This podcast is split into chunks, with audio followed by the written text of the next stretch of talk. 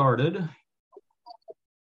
Okay, so tonight, actually, last week, what we did, you remember, we went over the review questions for Isaiah 13 to 24. And as Evelyn mentioned, you know, we've had all these prophecies that we've been talking about, and and they're they're they're kind of harrowing prophecies when you look at them. God keeps uh, he talks about the devastation that's going to come upon all the nations of the earth, even in Jerusalem. Um, he talks about the remnant that he will will save, but in a lot of those other Middle Eastern countries over there, he talks about complete complete desolation people that um, you know that just won't live over into the millennium and, and things like that. Of course we know that god has a second resurrection in mind that those people will be resurrected into but it's a very it's a very harrowing picture of the future when you look and see what is coming all because of pride and because of um, sin um, and people rejecting god and you know they bring it upon themselves but then what God has in chapter 25, we began to see it in chapter 24, is just this very hopeful, this very hopeful chapter, a series of chapters here that just shows how good He is and how merciful He is. And when we turn to Him, how good life, how good life will be for everyone in the kingdom. Um, so He's given man, we know, 6,000 years to be on earth to follow His own way. It turns into heartache, misery, strife, unhappiness, men killing each other, uh, you name it. But when God, when God's way is on earth, there will be the peace, the harmony, the joy, everything that that that people have been searching for, but just don't know how to get it because they have to overcome their human nature first. So as we begin chapter five, and last week I, I read the first five verses of chapter 25. I almost wish I hadn't done that because when I went back to it again this week, there is a lot in chapter 25 that we need to to look at more closely and and see how it fits in with the rest of the Bible. Because again, when God gives prophecies, they most of the time don't occur in just one place. You know, there's a there's other places, and in the New Testament, the prophecies of the future that are, are there as well that match the prophecies of the Old Testament. So we'll go back to chapter 25 and verse 1 here and look at this. And you can see as God is leading Isaiah and having him record these prophecies and these thoughts that as God comes out of all the judgments on the earth, that there is this time of glorifying God. And we see that in the first verse of chapter 25. It says, O Lord, O Lord, you are my God. I will exalt you. I will praise your name, for you have done wonderful things. And you see wonderful things, and you might think, well, I mean, devastation isn't a wonderful thing, but when you know what God is doing, what his plan is, it does turn out wonderfully for mankind. When you know that God created mankind for a reason and that it wasn't just to live in misery and to die 70, 80, 90 or 100 years or more and just just have nothing there, but there's a purpose to everything. You do praise God's name. And you and I as we know God's plan, we do. We do praise him and we do glorify him. You have done wonderful things. Your counsels of old are faithfulness and truth. You know, one of the things that, you know, we've been working on the, the new website homepage, and truth is is front and center on that homepage, God's truth. And as you read through chapter 25, there's a few times that God comes back to truth. And and his word is truth. And so when we read these prophecies and fulfilled prophecies just show us his word is truth. Even when you look at cities like Babylon and cities like Tyre and the unlikely fulfillment of those prophecies. God's word is sure, um, we always know. And so we know his counsels of old are faithful. He is faithful to fulfill what he said he would do, and they are they are truth. You know, let's uh, as long as we're in Isaiah, let's go forward a few, not a few chapters, but over to Isaiah 45 and just read a few verses from there because throughout the book of Isaiah, we come back to God's word is true. God's word, it, he is faithful. What he says will happen, will happen. Let's begin in um, verse, let's begin in verse 18 of Isaiah 45. We read this last week. If you remember the Hebrew word tohu, um, confusion, chaos, in vain. But I'll begin there and then we'll down, we'll read down to the rest of the chapter. It says, For thus says the Lord who created the heavens who is God, who formed the earth and made it, who has who has established it, who didn't create it in tohu, who did not create it in chaos and confusion, who formed it to be inhabited. I am the Lord, and there is no other. I haven't spoken in secret in a dark place on the earth. I didn't say to the seed of Jacob, Seek me in vain. I, the Lord, speak righteousness. I declare things that are right. Assemble yourselves and come. Draw near together, you who have escaped from the nations. They have no knowledge who carry the wood of their carved image and pray to a God that cannot save. Tell and bring forth your case. Yes, let them take counsel together. Who has declared this from ancient time? Who has told it from that time? Haven't I, the Lord? And there is no other God besides me, a just God and a Savior. There is none besides me. Look to me and be saved, all you ends of the earth. For I am God, and there is no other. I have sworn by myself, the word has gone out of my mouth in righteousness, and shall not return, that to me every knee shall bow, every tongue shall take an oath. He shall he shall say, Surely in the eternal I have righteousness and strength. To him men shall come, and all shall be ashamed who are incensed against him in the Lord, all the descendants of Israel shall be justified and shall glory. So you read words like that in the Bible and where it says things like, My word will not return to me void.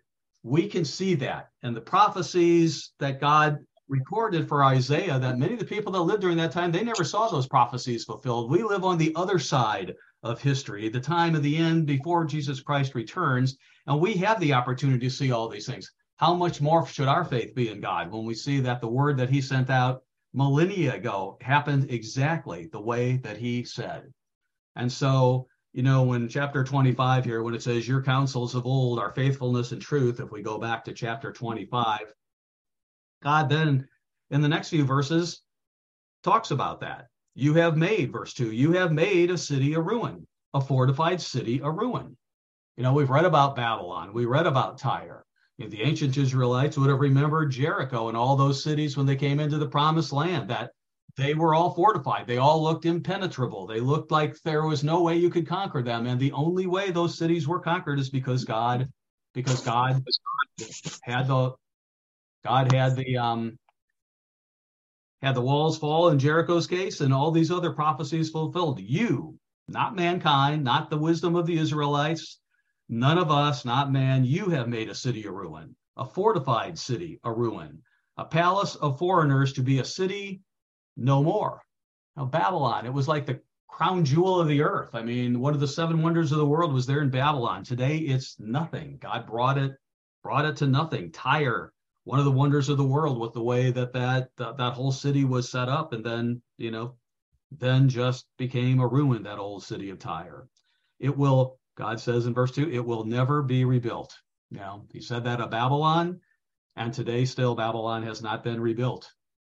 When God says it, you know, people may try. You know, I've read where Saddam Hussein really, really wanted to rebuild Babylon there in, in Iraq. It, it, it never, he just never could do it.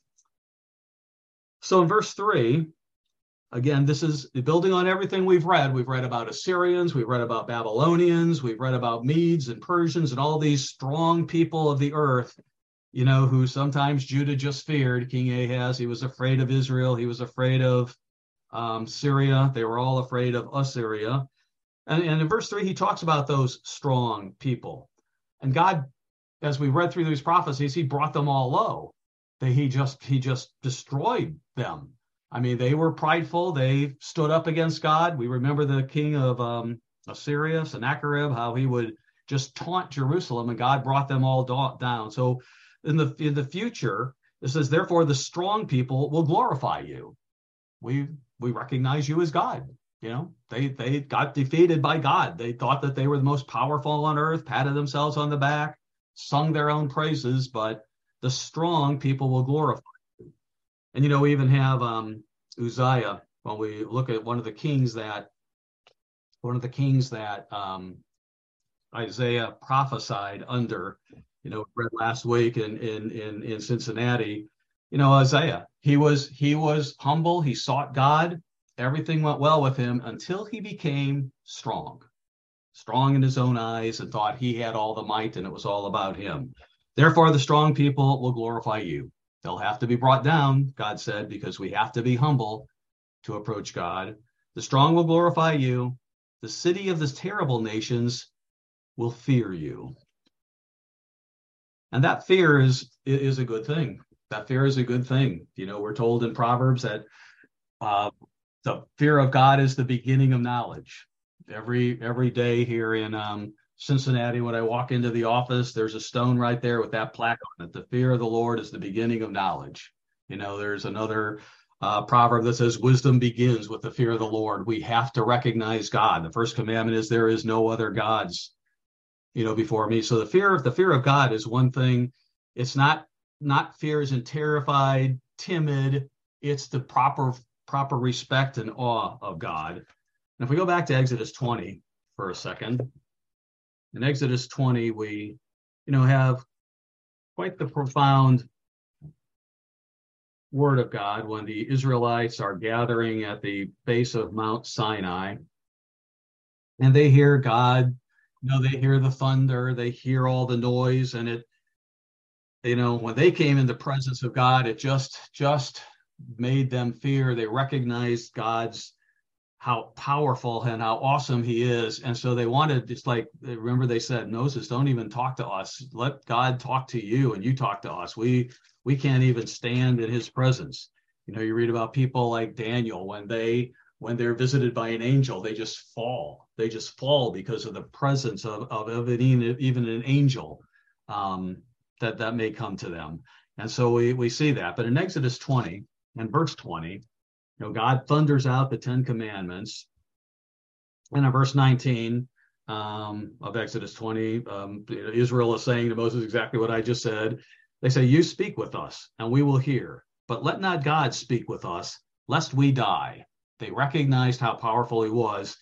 And Moses said to the people, Don't fear, like, don't be afraid of God in that way. Fear him, yes, but but don't be afraid of him. He's your friend. He loves you. He has a purpose in mind for you. He wants what's good for you. Don't fear, for God has come to test you, and that his fear may be before you, so that you may not sin.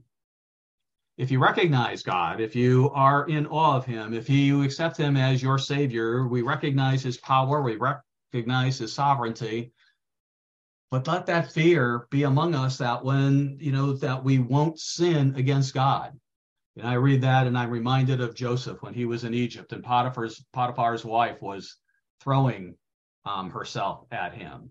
Now remember what he said? I mean, here's a young man who could have could have gotten away with it. No one of no one would have maybe thought anything about it back then. But Joseph said, No, I won't do it. I won't sin against God.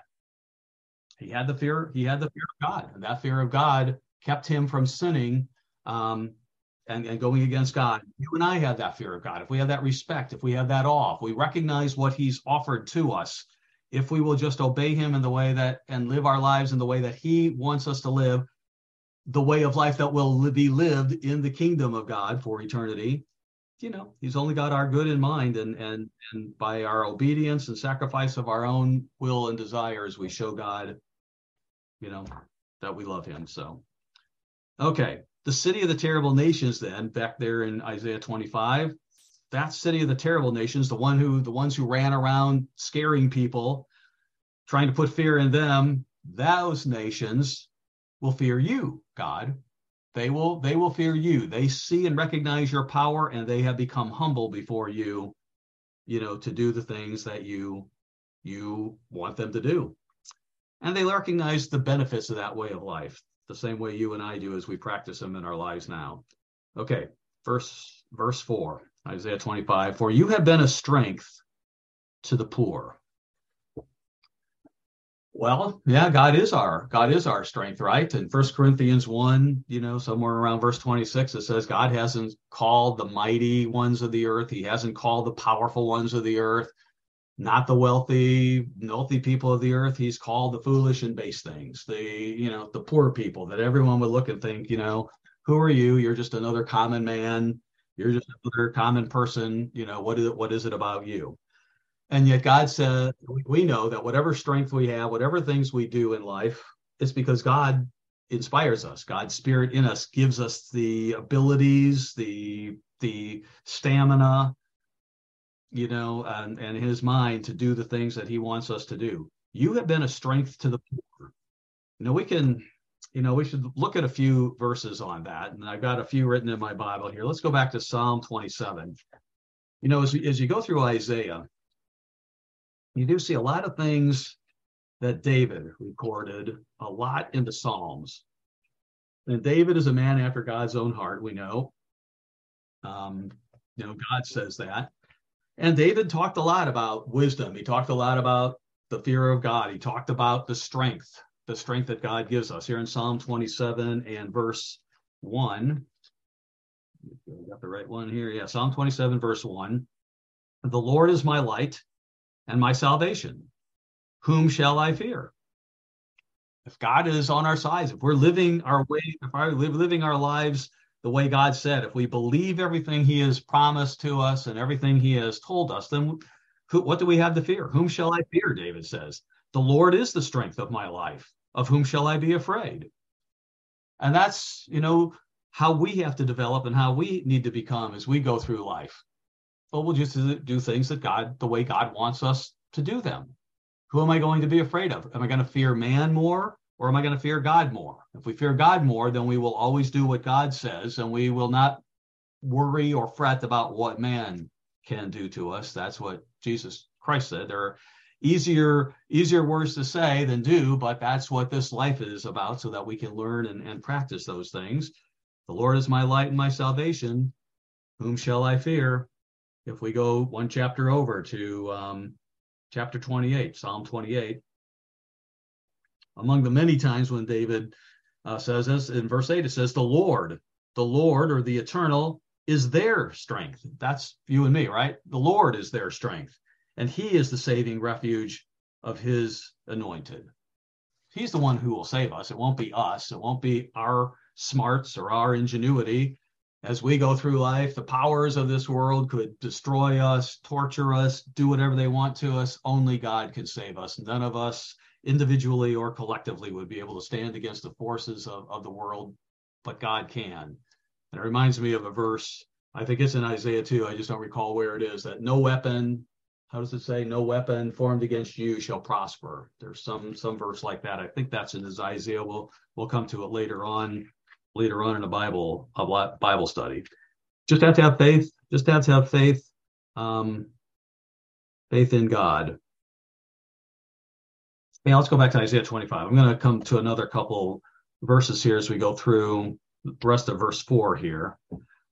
So, verse 4 you have been a strength to the poor.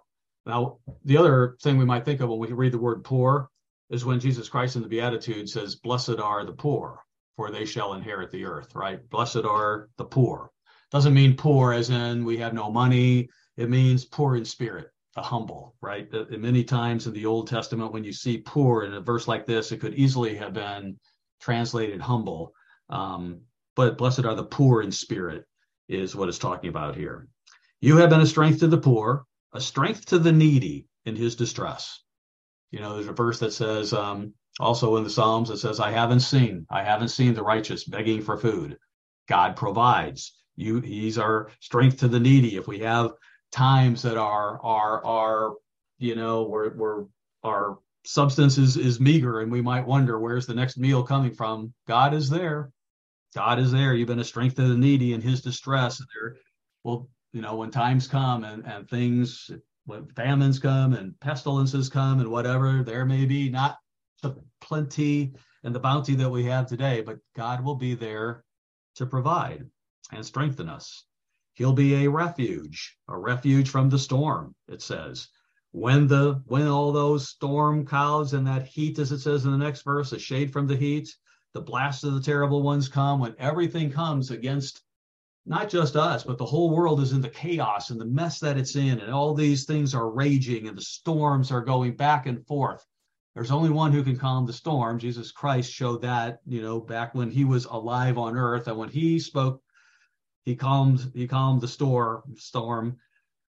He's our refuge. He's our refuge. Now we should go back to Psalm, you know, Psalm 91 and tie that into there because again, the Bible reminds us in many cases of how we how we relate to God, how we remember in times of stress, to call on Him, and to just trust in Him and to ask Him to guide us and protect us.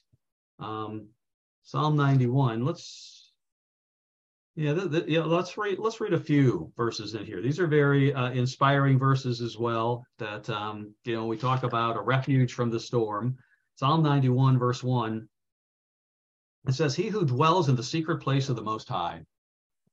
That's a beautiful thing, and it's a beautiful sentence in itself, isn't it? He who dwells in the secret place of the Most High, God. God watches us. We're in. We're in His place when we live His way of life. He who dwells in the secret place of the Most High shall abide under the shadow of the Almighty. I will say to the Lord, He's my refuge and my fortress, my God, in Him I will trust. And then he says, Surely, surely He will deliver you from the snare of the fowler, the ones who would trap you, catch you, and from the perilous pestilence. He will cover you with His feathers, and under His wings you shall take refuge.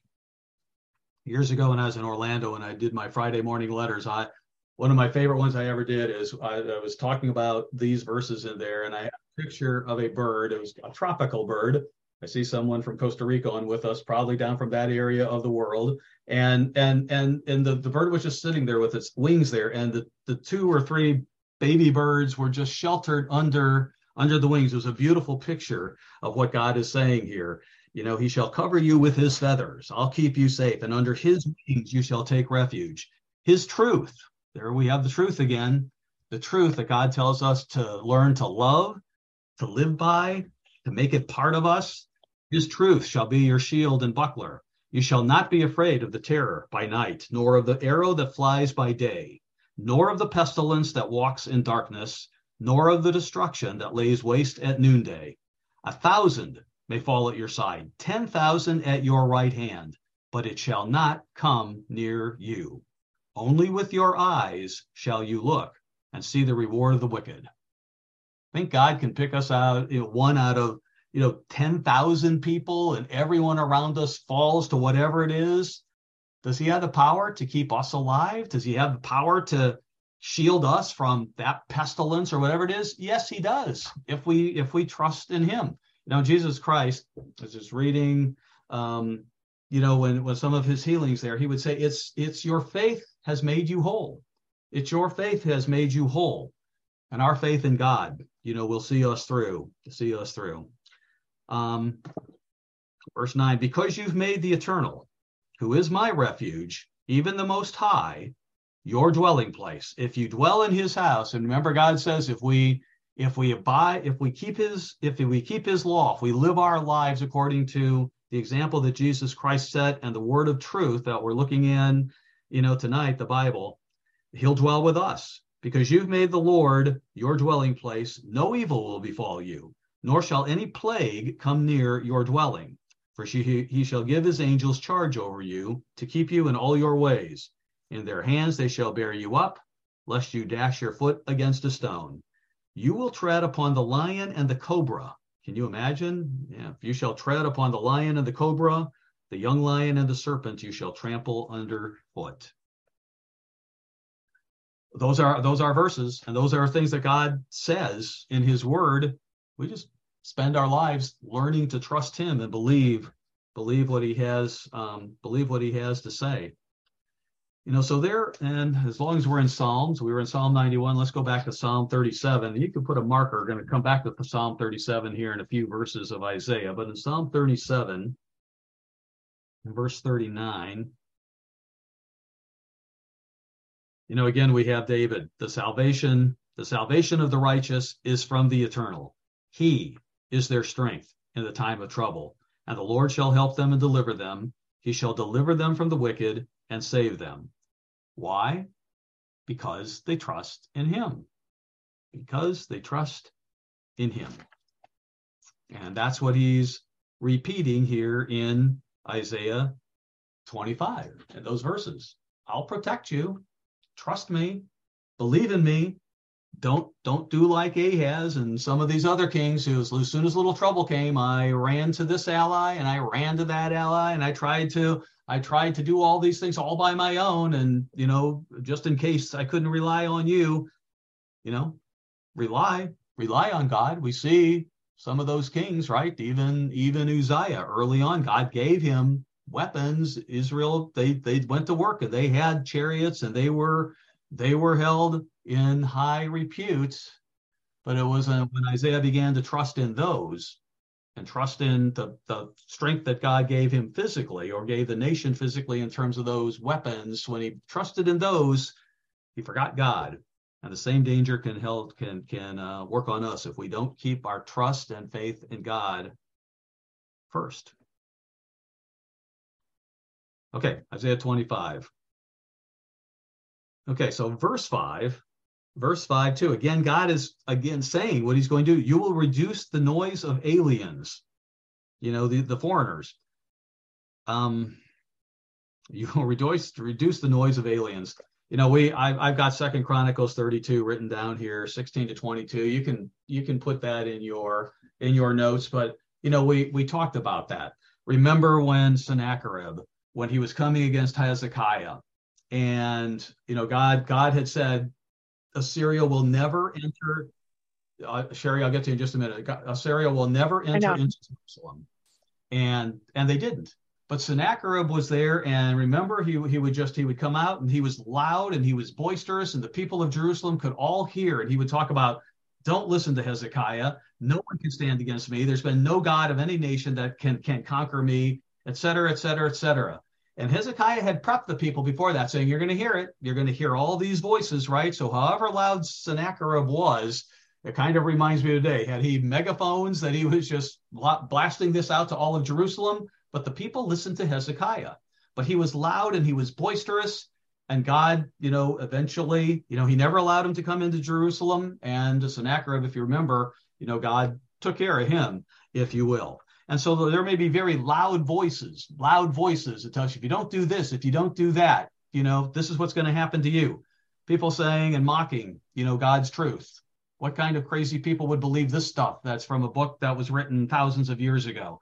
don't listen to them listen to god you know that and, and and the church will be telling you at that time don't listen to the voices of the world listen when, when the website goes up like here in a few days there's a there's an article on the homepage now about listening to the voice listening to the voice you know and, and being in tune to that voice that we're going to need even more and more as the time of the end draws draws near um yeah um sherry i just wanted to get the the Second Chronicles. Oh yeah, what was okay. that? It's Second Chronicles um, 36, I think it is. Nope, 32. Second Chronicles 32, um, verse 9, and then verses, well, I just say verses 9 through 22. Okay, thank you. Okay. okay, so that's what he says, you know, there in in verse 5. I I'll I'll take care of the noise. Just just don't don't worry about it you know, as heat in the dry place, as heat in the shadow of a cloud. You know, God goes back when Israel was wandering through the desert. What did he do? He was a cloud by day. He sheltered them from the heat that would have um, that would have harmed them. He provides the shade. The song of the terrible ones will be diminished. Just just wait, God says. Just trust in me. It may last a little while, but they will be humbled, as maybe your margin, like mine says, diminished probably should have been translated as humbled. It'll it'll just verse six. Then, you know, we go into we move into a, a time where God is picturing the millennial reign of Christ, right? And and in this mountain, you know, we hearken back. We, we said that the Bible interprets the Bible. You don't have to kind of guess at these things. When the Bible talks about a mountain, it's talking about a kingdom.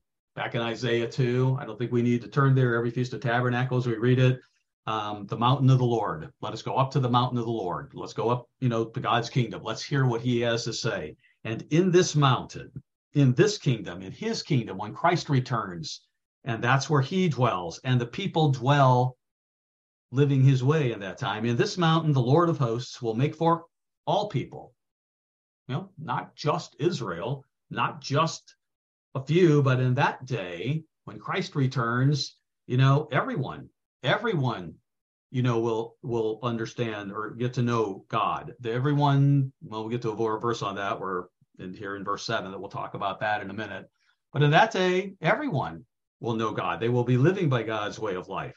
The Lord of hosts will make for all people a feast of choice pieces. You know, here's here's here's a banquet that he's talking about, the time that um, people, you know, rejoice, time of plenty when you have a feast. And he's not talking, it's not the it's not the Hebrew word for um, you know, the holy days as in appointed times, the, the moed. This is a different, this is a feast, an actual banquet type. Or there's plenty, plenty of food a feast of choice pieces, the best the best things of earth. You will be able you will be able um, to eat. He says, um, you know, uh, yeah. In this in this mountain, he will make a feast of choice pieces, a feast of wines on the leads, lees, of fat things full of marrow, of well refined wines on the lees. So he's talking about all these fine foods, everything that you know. In, in that day and age, we may not know what wine on the lee is, but you know, we have wines, fine wines that people drink today, their favorite drinks that are more expensive than others, the choice meats that we may not eat often, but you know, when like when we go to the Feast of Tabernacles and God has us save up that 10% to go to the feast, and he says, you know, buy whatever your heart desires, he doesn't mean gadgets and all these other things. He means whatever your heart desires is buy those choice pieces of meat. Buy the buy those drinks that you don't that you can't have. I want you to enjoy a cho- feast of choice pieces, like he says here in verse six. Now, if we turn back, you know, you may think of a feast, you think of wedding suppers, and in the New Testament, Christ invites people to a wedding supper. Some of them have excuses and they don't come. But back in um, back in Proverbs, we read about a, a feast as well that's that would that would describe this feast that God is talking about. If we go to Proverbs 9, Proverbs 9, we come back to wisdom. We talked about wisdom before. Wisdom begins with the fear of the Lord. Verse 1 of chapter 9 of Proverbs, it says, Wisdom has built her house. She has hewn out her seven pillars. She's slaughtered her meat. She's mixed her wine. She's furnished her table. She sent out her maidens. She cries out from the highest places of the city, Whoever is simple, let him turn in here. You kind of see the picture. When you when you dwell in wisdom, when you dwell in the fear of the Lord, when you live his way of life, look what he offers. Look what what wisdom, when wisdom builds the house, you know, you know, it reminds me of, of uh, Psalm 127. Unless the Lord shall build the house, the weary builder toils in vain let wisdom, let God's word build your house. She's got this this meal that's here. It's got the meat ready, the wine ready, the table's there. And God says, whoever's simple, the weak and base things of the earth, the ones who aren't the high and mighty, who think they have everything and they know all the answers and whatever, whoever's simple, let him turn in here. This is for the humble. This is for the meek. Those are those who seek God. As for him who lacks understanding, she says to him, Come, eat of my bread life is tough. Come come listen to what the bible says. Come and come and read this this word. These are the words of life. These are the words of of truth that jesus christ said. Come eat of my bread and drink of the wine i've mixed. Forsake foolishness and live and go in the way of understanding. And so you know you see this picture where god uses the analogy again of a feast. Come and feast on the things that i give you. You want the good things of life. God wants us to have the good things of life He's not, he hasn't called us to be poor and miserable. He created all things to be enjoyed, but they come as blessings to those who obey God and follow him with the, with their heart and don't do it just just to receive something, but because they love God with all their heart, mind, and soul. So we, you know, we see this, and here in Isaiah, we go back to chapter 25 and in verse 6, we see God painting the picture this is what my kingdom will be like when everyone is serving me and understanding me and living by my way. And in verse 7, he says how that's going to come about. Because we know today people don't they we know they don't all understand God's way. Jesus Christ said, "No one can come to me unless the Father who sent me," Christ said, calls him. And so we know that we can only understand God's word if he has actually called us and opened our minds. Otherwise, it seems confusing, ancient. We we reject it and whatever. We don't have the Spirit of God in us, as it says in First Corinthians 2 there. But um here it says in verse 7, and he, God, will destroy on this mountain in this kingdom, right? His kingdom, he will destroy on this mountain the surface of the covering cast over all people, and the veil that is spread over all nations. The veil that is spread over all nations. That veil that prevents people from understanding the truth. Some just can't understand it. And it's frustrating when we talk to someone, you know, that we love and we say, no, this is what God said. This is the day you should keep. This is the way you would handle this situation. This is what God says about this and that. If you would just follow that, how good life will be, but they can't they can't get it. They don't understand it. But it's it's because there's this veil, he says here. But in that day, in his kingdom, that veil will be listed, lifted. Now, Paul talks about that veil as well. He was well aware of the book of Isaiah. He, you know, quoted from it several times. Let's go to Second Chronicles. Second Chronicles 3. And we see him talking about this veil that's going to be lifted from the nation. Corinthians, right, Brother Shaby? Corinthians, right? Not Chronicles. What, what did I say? You said Chronicles. You said Chronicles. Oh, Second, Corinthians. Corinthians. Yeah, Second yeah. Corinthians. Yeah, I'm sorry. Second Corinthians 3. Yep. Second Corinthians 3. Um, let's begin in verse, well, let's begin in verse 12. Verse 12. Second Corinthians 3, 12. Therefore, Paul writes, under inspiration from God, therefore, since we have such a hope, we use great boldness of speech. We're not afraid to say what the truth is. We have no doubt that what God says is true. So we shouldn't be ashamed of what we believe. We shouldn't say it, say it timidly. We should say it boldly. This is what is go. This is what's going to happen. This is what God has given. We use great boldness of speech, unlike Moses, who put a veil over his face so that the children of Israel could not look steadily at the end of what was passing away. Remember when he came down from the mountain the second time? His face was so shine, so shown because he had been in the presence of God. There had to be a veil put over his face, right? So it says, but their minds were blinded. For until this day, this is New Testament times, remember, for until this day, the same veil remains unlifted in the reading of the Old Testament because the veil is taken away in Christ. His sacrifice when he died, when that that um,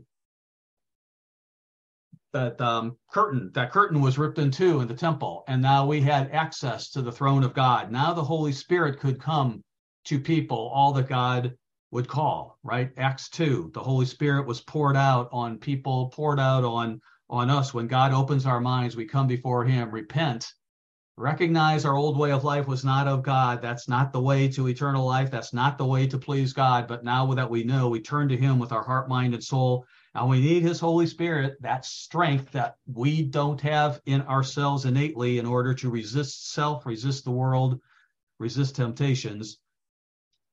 But that Spirit that gives us understanding. Remember in John 14, the Spirit will lead us into truth, it will lead us into understanding. And that's what Paul is saying, or yeah, Paul is saying here. The veil is taken away in Christ when we find him. But even to this day, when Moses is read, a veil lies on their heart. So he was talking about, you know, the Jews of that day. They didn't get Christ. So when they read, a veil lays on their heart. I'll be with you in just a minute, Xavier. Nevertheless, when one turns to the Lord, let's repent, right? When one turns to the Lord, the veil is taken away. Now, the Lord is the Spirit, and where the Spirit of the Lord is, there is liberty. But we all, with unveiled face, beholding as in a mirror the glory of the Lord, are being transformed into the same image as God. Remember Genesis 124, 127, formed in the image of God.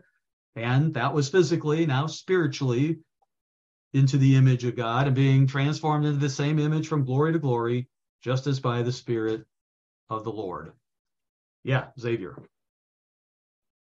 Brother Shaby, it's interesting because um, it shows us that the, the veil is, he didn't put the veil on um, because he wanted to. It was because they were afraid of what they were seeing. Uh, and, and unless God graciously called us first, not be afraid to come to him in truth, yep. Yep. Spirit, the veil remains on our hearts because we're the ones who have the problem. You know, and, and, yeah, when you and what you said there kind of struck this, and, and they they didn't want to see it, just like the world doesn't want to see God's way. Our nature is we don't want to see it. It's when God opens our minds and we realize this is the truth. Yeah, very good. So we have this veil. Let me look at my notes here and see if I wrote something else down here. Yeah, you know, yeah, let's go back to um let's go back to Revelation 20.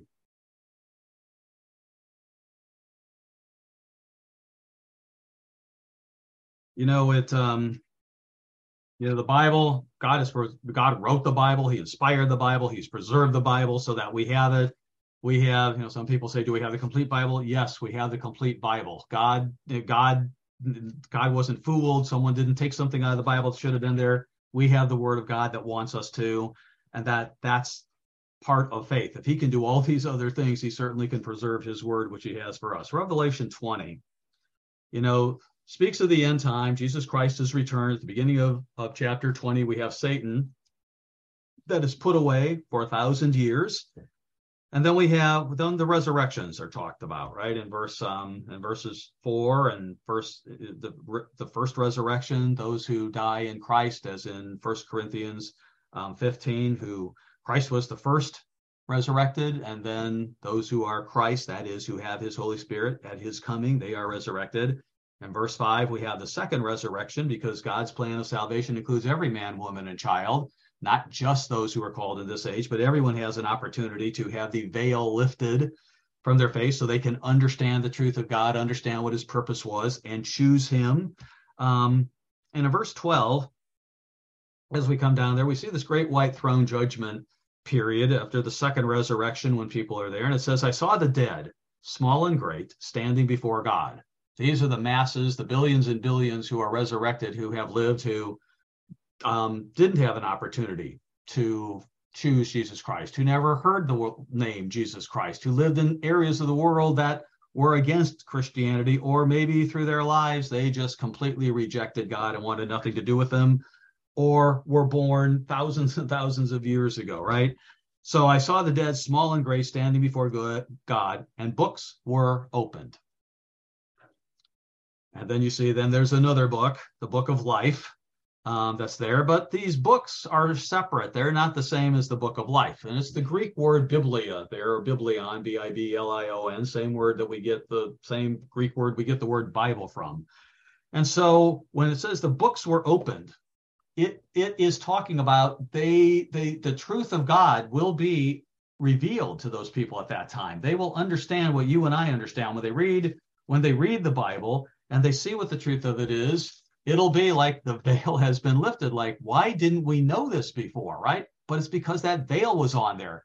Remember, it was Adam and Eve who choose to reject God, and then you know, then God eh, eh, decided he, you know, he predestined some to be called in this lifetime, but all mankind has the opportunity. So those books will be those books will be open. People will understand, and then they will have a they will have the chance to repent and follow God and choose choose him, they will have even more of the history of mankind to look at than you and I do. They will have they will have uh, you know some of them have gone through the great tribulation and what's going to come on this earth. They, they will see the history of what goes on here through the time of jesus christ's return they'll see how life was during the time of the millennium when god resurrects them and they they see what the history was. You have to wonder why would anyone not choose god on, on except that we know that some don't because you know in verse 8 7 and 8 before that god releases satan for a little while and for some reason some people will still follow satan. It's just a, a sad commentary on mankind but we hope that uh, hope the vast majority would would uh, choose god but it does say that many many will not. So you know this this thing that isaiah is talking about here is the veil being uncovered. I know that we've read Joel 2:28 in the past that you know in that day the spirit of God will be poured out on all flesh. You and I, God has poured his spirit out on us, the spirit of understanding so we, you know, we can understand these things. You know, my next door neighbor, if he was sitting here in the chair next to me, he probably would have already gotten up and walked out and thought, yeah, well, you know, what's all this about, right? But that's not his i won't say that's not his fault but it's that that he can't understand today god hasn't opened his mind today. He has opened our minds, and he will do that with the rest of mankind because he wants everyone to have the opportunity to have eternal life, to have their well, to have their sins forgiven, to choose him because we have to choose him, and he knows we choose him, that we choose him in our heart by the way we live our lives, and this veil will be cast, this veil will be um, cast aside. Okay, let's let's go back to Isaiah 25. In verse 8, we've got we got more of the millennial verse right there. We were just in Revelation. I should have told you to keep your finger in, in Revelation because we're going to go right back there again to the, the same set of scriptures that we were just in. Clearly, he's talking about the millennial time. He will swallow up death forever, and the Lord God will wipe away tears from all faces. I mean, you know, you don't know Revelation if if your mind doesn't go to Revelation um, 21 at that time or Revelation 22. Let's go back there again.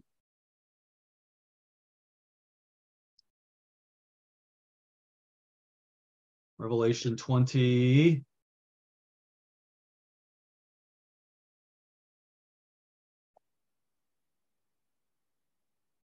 Yeah, 21. Okay. Looking at 20.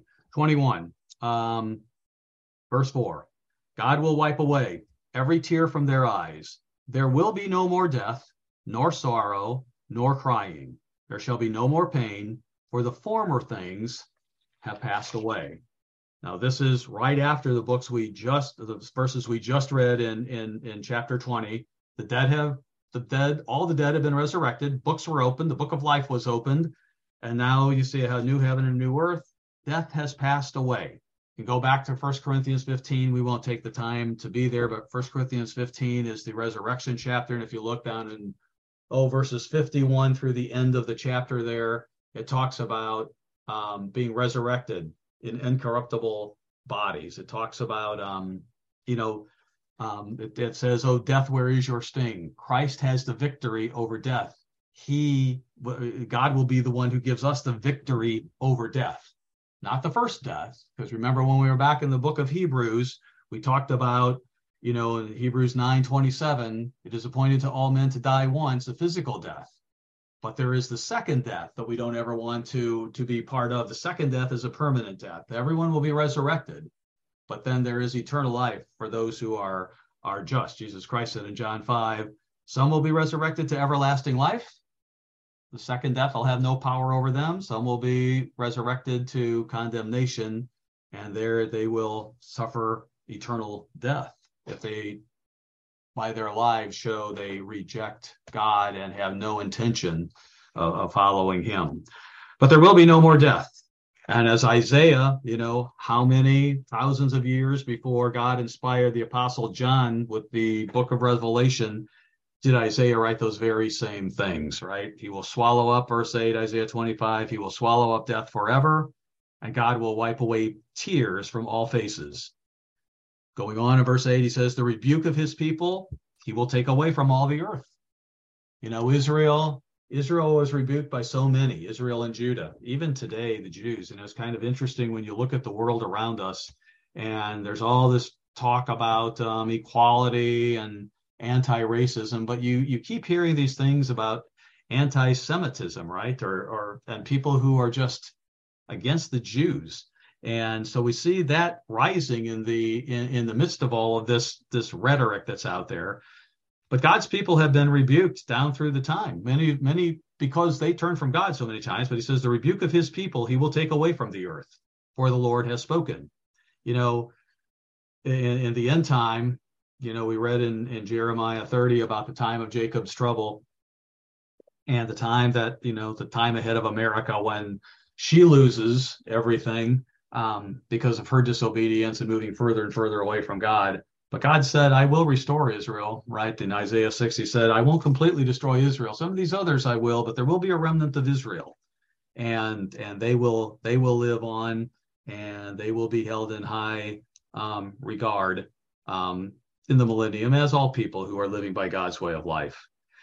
You know, verse nine is another one of those those chapters that then remind me of, of David, because you know here we have here we have God giving us a principle again. We need to remember trust in Him, you know, the truth. We got to have the truth, you know, and, and hold on to the truth. But it says in verse 9, and it will be said in that day, remember when we see in that day, and it will be said in that day, behold, this is our God. You know, what a beautiful time that will be when people say, well, this is our God. The God of the Bible is the one who we we worship. He's the one who we're going to follow. We get it. we get it. We finally get it. And it will be said in that day, Behold, this is our God. We've waited for him, and he will save us. This is the eternal. We have waited for him. We will be glad and rejoice in his salvation. Trust in God, have faith in God, wait for God, right? wait for God.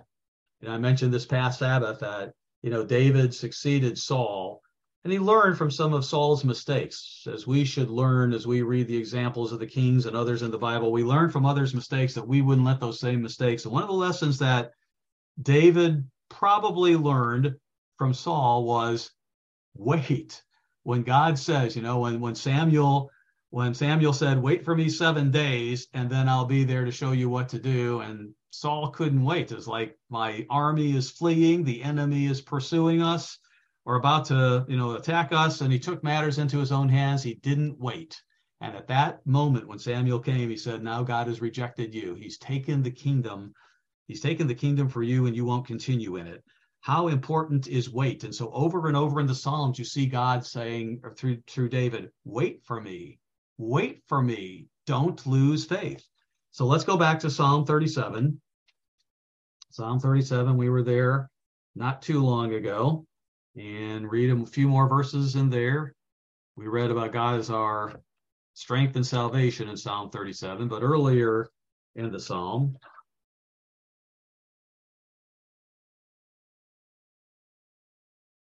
um, thinking, oh, I'm in the wrong chapter. Psalm 37 and verse 7. Psalm 37, verse 7 rest in the Lord.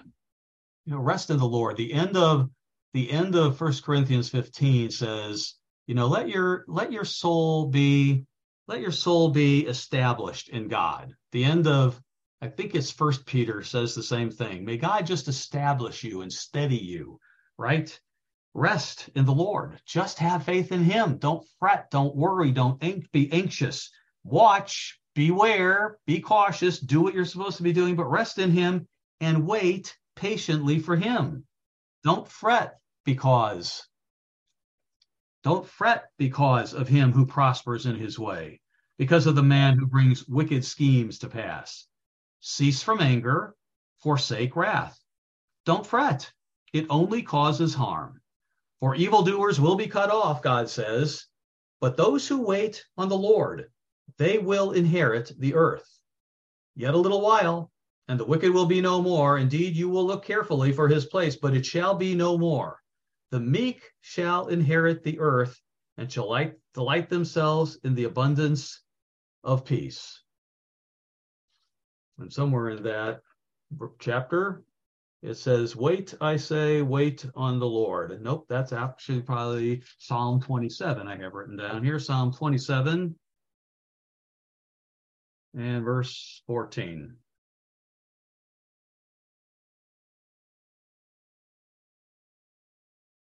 Oh, oh get wow. I'm in the wrong chapter, so I was going to say that doesn't talk about it. Okay, now Psalm 27, verse 14. Wait on the Lord, be of good courage, and he will strengthen your heart. Wait, I say, on the Lord. God is quite clear. Wait for me. You know, wait for me. I'm there. I haven't forgotten you. I haven't been answering too many emails or other phone calls. I know exactly what's going on. I know exactly what what you need. But I will give you this time to develop faith, to learn to wait on me because as we patiently wait for God, we need that. It increases our trust in him. In Isaiah 40, let's go back, let's go forward a little bit in Isaiah 40. Isaiah 40 and verse 31. Isaiah 40 and verse 31. Those who wait on the Lord And again, we'll see these recurring themes in Isaiah. But those who wait on the Lord shall renew their strength. They shall mount up with wings like eagles. They'll run and not be weary. They'll walk and not faint. You know, God can give us what we need. Wait on Him. And when it's time, when it's time, you know, we um, you know, we we learn we learn. Wait on Him you know, we can find the same concept in um, the New Testament. Um, I, I, wrote down Titus 2, verses 11, 13 here. You know, it just talks about having faith in God, you know, waiting and having faith in Him and trusting Him go hand in hand. Doesn't usually actually use the word wait in those verses, but it certainly does, it certainly does indicate the, the waiting that we must do for God. So, and let me get back to Isaiah.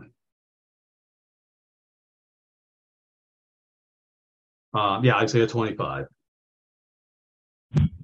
Mm, okay, and I thought we were going to get into verse 20 or chapter 26. We're not going to, I guess. Okay, so verse verse 10, Isaiah 25. You can see all the concepts that are in here, all the things that we need to mark down to kind of teach us what is it we need to be developing um, with God.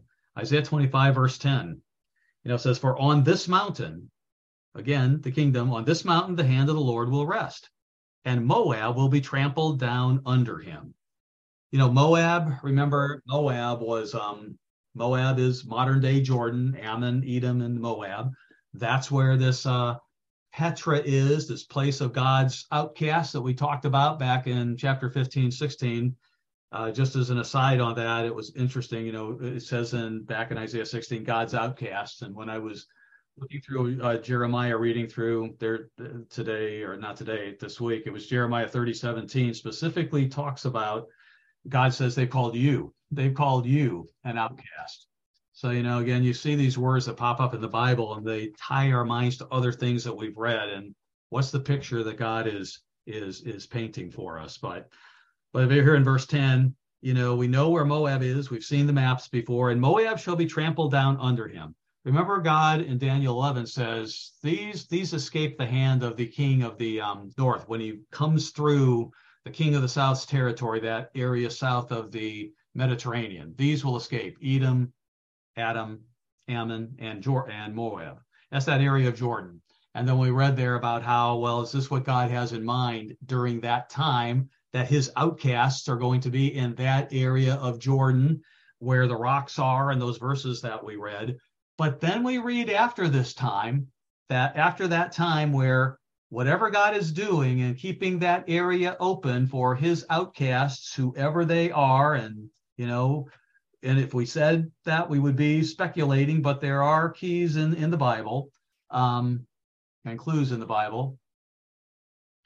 Um, Edom was going to be completely destroyed in Moab. And that's what he's talking about here. Moab shall be trampled down under him when the time is done, when God is is done with using them for whatever purpose He has in mind, um, Moab's destroyed. Moab shall be trampled down. And we read, you know, that Moab is pride.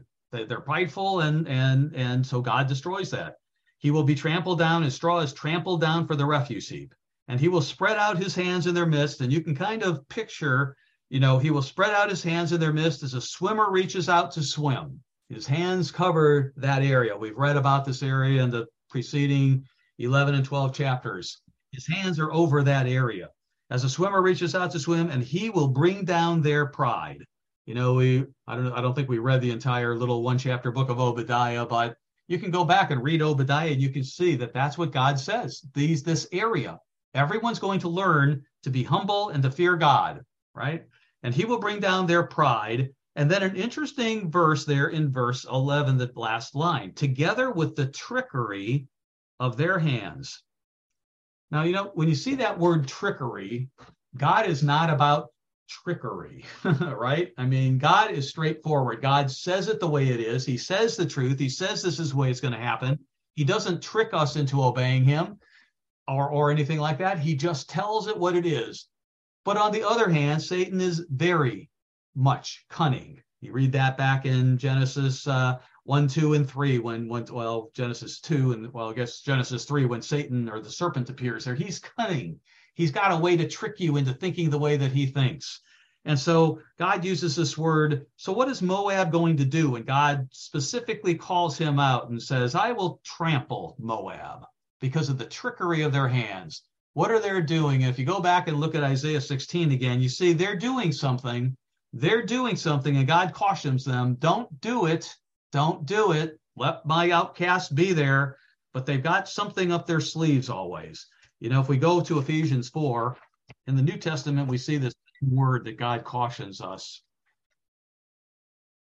God cautions us about in Ephesians 4. Ephesians 4, he's talking about, you know, the, the church, the people that he puts in the church. He's talking about the spirit, the truth, you know, the way the church operates, the body that we're in. Um, verse 13, then he says, till we all come to the unity, right? We we learn God's way. We're bond together as one. Till we all come to the unity of the faith and of the knowledge of the Son of God, to a perfect man. That's the goal. To a perfect man, to the measure of the stature of the fullness of Christ. You know, become like Him. That we should no longer be children, tossed to and fro and carried about with every wind of doctrine, by the trickery of men, and the cunning craftiness of deceitful plotting. So God says, you know, don't don't fall prey to the trickery. Don't fall prey to every wind of doctrine. Don't fall prey to the cunning craftiness of deceitful plotting. Know the truth, stick to the truth, go back and prove the word of truth, and don't let it slip away. Cling to it, right? Hold fast, the Bible says. When you've found truth, hold on to it. Don't let anyone snatch it away from you. Think um, and that's what he's talking about here. So Moab does something. Somehow trickery is involved in what they're doing. God specifically names them out. But you know what? There's a lot of trickery in the world today, too. You can go on to any website, you can listen to any other people who will try to move your mind from this to a other and whatever. And, and God says, beware, stick to the word of truth, cling to the truth, stick to the trunk of, trunk of the tree. You know, Mr. Armstrong used to say, understand the Bible and in Second Thessalonians, it tells us is that if we don't love the truth, we'll fall for the lie. We'll believe the lie, and that would be the worst thing that could happen to to any of us. So trickery, right? It's just really interesting that God has that there. It's in the New Testament and the spiritual side for us, but some physical trickery goes on here with Moab that God will punish them for. In verse 12, you know, if we go back to Isaiah 25, we'll finish here in, in verse 12. The fortress of the high fort of your walls, he will bring down, lay low, and bring down and bring to the ground down to the dust. You know, the world and, and the ancient cities, they would trust in their high walls, right? The walls of Jericho. No one could scale the walls of Jericho. Those walls could never fall. And yet they fell. And all these cities that thought they had all these fortresses and these great walls, they trusted in those walls. They all fell when God wanted to. You know, Hmm. We can talk about we'll we'll talk about walls next week because it's there in verse one of 26 again. But you know, there's a time after the there's a there's a time where in Ezekiel that talks about a people coming, a people coming to a city of un, uh, an unwalled city at the time that Christ is there, and walls are no longer in a place. We'll get to that. We'll get to that next week. I see what time we've got here, but anyway, let's just stop there in verse 12. And we'll pick it up Oh, it won't be next week. We've got a council meetings next week, so I'm booked every night next week, Monday through Thursday. So it'll be two weeks, but we'll begin in in chapter 26, two weeks, two weeks from tonight. So. Okay. Any any uh, any comments, questions, con- anything? Anything? Uh, yeah, Dale. Hi. Oh, yeah, Dale. Hi. Yeah, hello. Yeah, I, I just think of God's mercy. I think of God's mercy. You, you talk about the veil the overall nation. People, people are in unbelief, and um, it just shows that uh, God has allowed man to learn the hard way through, uh, you know, being humbled and making mistakes. And uh, so God just shows me how merciful God is. His mercy endures forever. You know. And, and it's That's hard. The veil I'm sorry, go ahead. Yeah. I was going to say, and it's a hard thing, but sometimes God will humble us, right? And it's a hard thing to be humbled. But we, if we're, when we stop and think, we should thank God that He is doing that because we need the humility to ever be and to ever go forward with Him. So that's true. Yep, Xavier. Xavier. Brother Shavy, um, can I? Can I? I'm getting an echo. Um, can, Uh, I I'm read from? too. Very good. There we go. Um, maybe can, I'll read from um, this translation, Ephesians 4, verse 14. Okay. It says something very interesting at the end. It says, So that we no longer be children, tossed and carried about with every wind of doctrine by the sleight of men or trickery, in cunning craftiness. And here's the part with a view to the systematizing of the error. So they have systematized how to do it.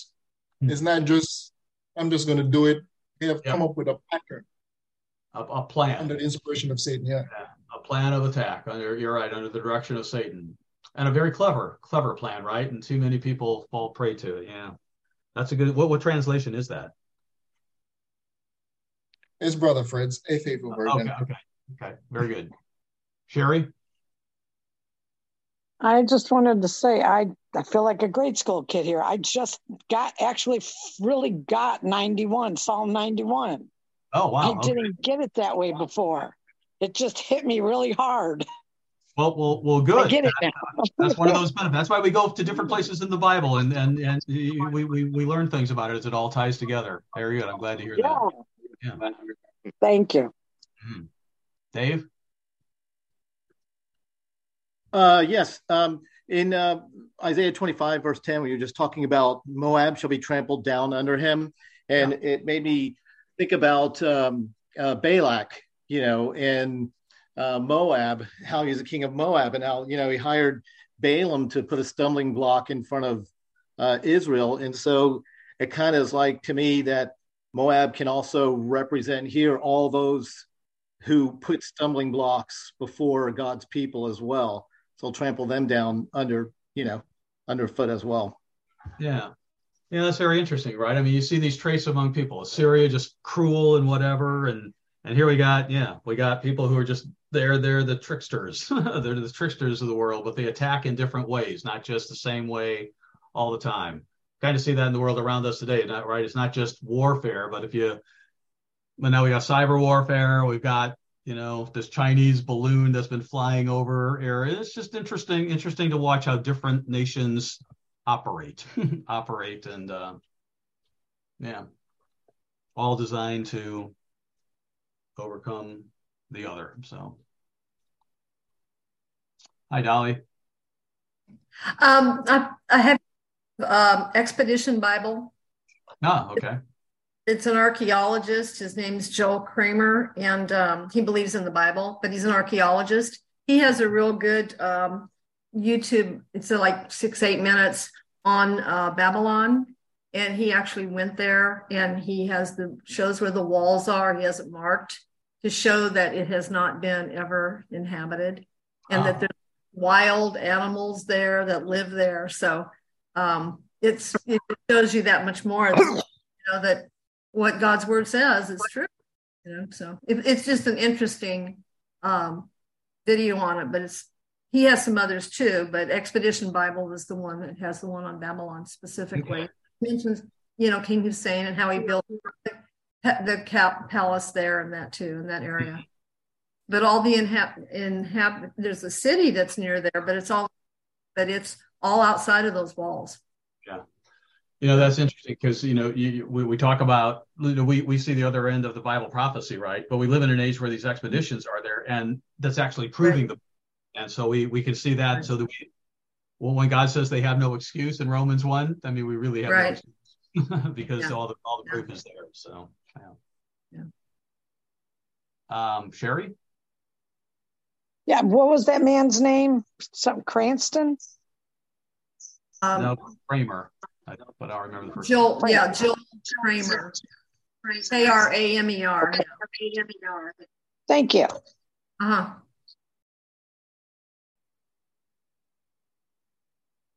see Wilma, Wilma, I think that, no, that's not Wilma. That's who, Betty Rubble down there. Okay.